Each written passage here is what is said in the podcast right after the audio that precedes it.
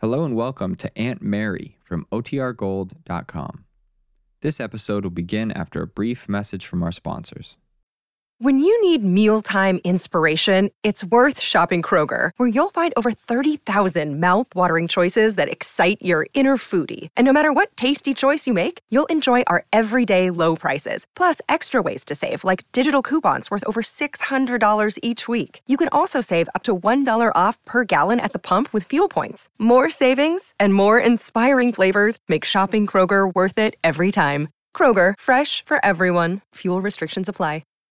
This episode is brought to you by Shopify. Whether you're selling a little or a lot, Shopify helps you do your thing, however you cha-ching. From the launch your online shop stage, all the way to the we just hit a million orders stage. No matter what stage you're in, Shopify's there to help you grow. Sign up for a $1 per month trial period at shopify.com slash special offer, all lowercase. That's shopify.com slash special offer. Look, Bumble knows you're exhausted by dating. All the must not take yourself too seriously and 6 1 since that matters. And what do I even say other than hey? well, that's why they're introducing an all new Bumble with exciting features to make compatibility easier, starting the chat better, and dating safer. They've changed, so you don't have to. Download the new Bumble now. Now for our story. Aunt Mary and her old friend, Dell Shipley, sat in the living room of Aunt Mary's little farmhouse on Willow Road. Dell had arrived a short while ago, having driven down with Lily Devon, a young entertainer who worked in her Chicago nightclub.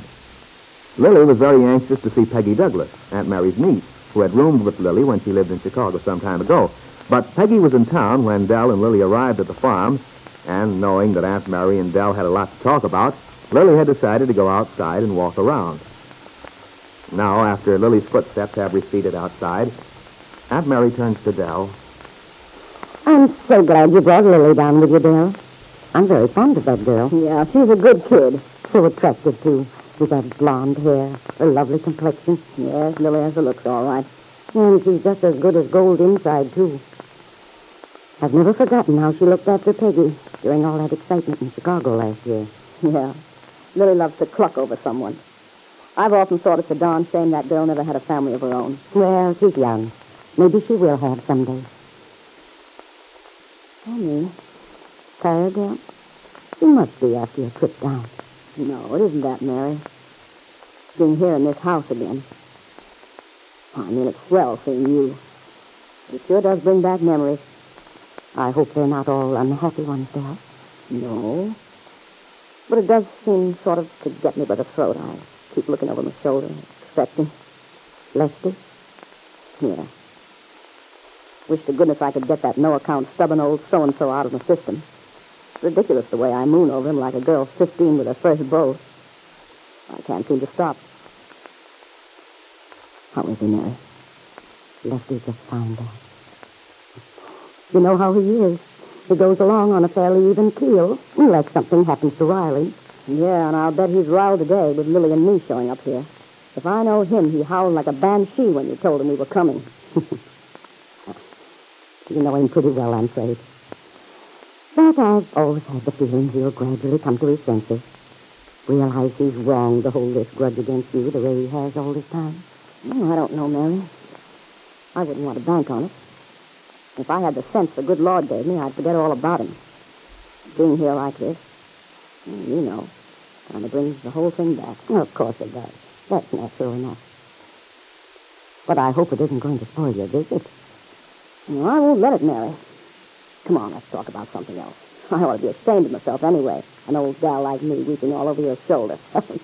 Besides, there are lots of more important things to talk about now that we're together. I hardly know where to begin. Well, uh, first of all, I've been so anxious to know about Lisa. Oh, yeah, Lisa. You were right about that girl, Mary. You hit it right on the nose. What do you mean, Dad? About this husband of hers, Lance. Remember you told me as far as you could figure Lisa was still in love with him? Yes, uh, from everything she said, reading between the lines, I was pretty sure. Well, she's in love with him, all right. You see, it was like this. Lily got wind of the fact that he was coming around to the club every night to watch Lisa dance. So, you know Lily. She never lets the grass grow under her feet when she's on the trail of something. She buzzes right up to the guy and gets to talking with him. Good for Lily. Uh, by the way, uh, what sort of a man is he? Lisa never said a great deal. According to Lily, he's okay. Oh, that's good. I was sure he must be basically, even though he... Well, you know about the marriage. Yeah, but he knows he made some terrible blunders. Well, anyway, Lily sort of pumped him and found out he was still very much in love with Lisa. So Lily gave him their address and arranged for him to go to see her. Oh, Dell, I'm so glad. That's just what I'd hoped, that we could somehow get those two young people back together. Now, wait a minute, Mary. I haven't finished. Oh? Well, what happened then, uh, Dell? Lisa gave him the brush off. What? You mean they weren't reconciled after all? I'll say they weren't. The kid evidently told him she was through with him, completely washed up. Hmm. Well, I don't understand it. Well, I'm just as sure as I'm sitting here that Lisa does love Lance. Yeah, and you're right, too. But the point is, she didn't let him know it. But why on earth would she? That's just what I'm coming to. I understand why now. You see, Lisa finally told me the whole story. And I only wish, Mary, that it had been you she told it to instead of me. Why do you say that, dear? It doesn't matter which of us she confided in, for so long as we can see a way to help her. Mm, that's just the trouble. I'm damned if I can see a way. Oh, dear. Surely it can't be that bad. It can't be hopeless. Well, I don't know. All I do know is that girl wasn't kidding when she said she was in trouble. Her life really is in a bad mess. And it's no wonder she was trying so hard to keep it under her hat. It's not the sort of story a person wants to give out. That sounds rather ominous. Well, I can't imagine what it could be, dear. What, uh, mm, I only wish I could tell you, Mary. But that's what has me going around the circle. I can't. I promised Lisa I wouldn't tell a soul, and you know me, when I make a promise, I'll keep it. Well, of course you do. And you should, Dale. That's why I said it should have been you she told it to. Maybe you could figure a way out where I can't. Of course, it isn't as if her life can't be patched up some way. She can still make a career for herself. But I'm afraid this thing will always hang over our heads. And of course, it means she'll never get together with her husband. So she can't face him. Can't tell him the truth. And what do you think about that, Dale? Now that you know the story, do you think she's right to feel that way? Well, Mary, I almost think she is. She really has something on her conscience. You can't always tell how a guy's going to take a thing like that. You might get pretty sore about it. You'd be justified if you did. I see.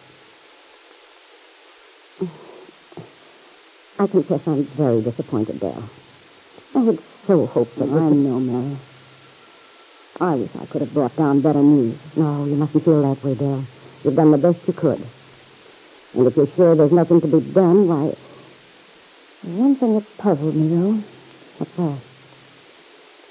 Well, it seems to me when I talked to you on the phone once, you said you had a sort of hunch about this thing that's troubling Lisa. Oh, uh, yes. You seemed to feel it was tied up some way with something here in Wakefield. Uh, that's right. I, I had a notion it would be.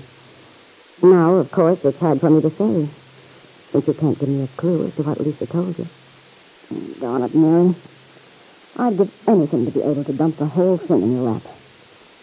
Not only because I'd rather not have the responsibility myself either, but you're so good at straightening people out, and I'm such a dope when I try to ask wise. Oh, no, no, you're not there.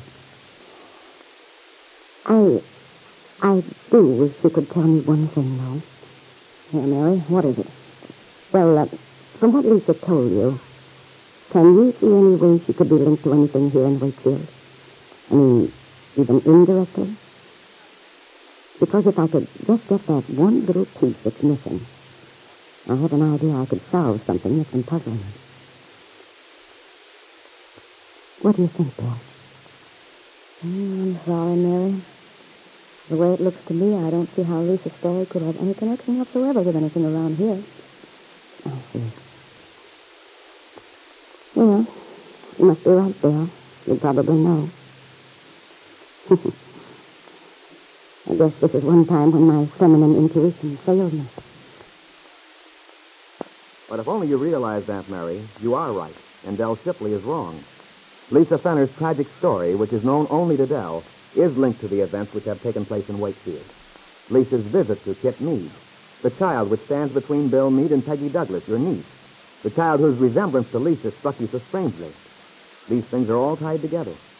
If only you verify the connection which links Lisa's life to that of Kit Mead and the child she brought back from California, the problems of Peggy and Bill Mead would be solved. But now it appears that this will never happen.